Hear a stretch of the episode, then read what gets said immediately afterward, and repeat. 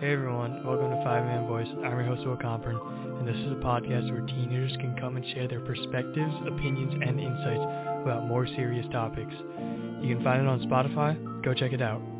Even though a lot of people like to say how like these are tough times, like they're extraordinary times, these are like trying times, that kind of thing, I don't really feel like a lot of teachers or all, actually a whole lot of people in general really internalize that, you know? Actually going there and like hearing about my birth mom was like really weird for me. I think that the thing I mainly don't talk to my parents about are like my relationships, and I don't just mean like romantic relationships. Putting yourself in uncomfortable positions and doing things that are difficult for you will make you grow. If you want to hear more, go search 5am Voice on Spotify, and I'll see you there. Peace.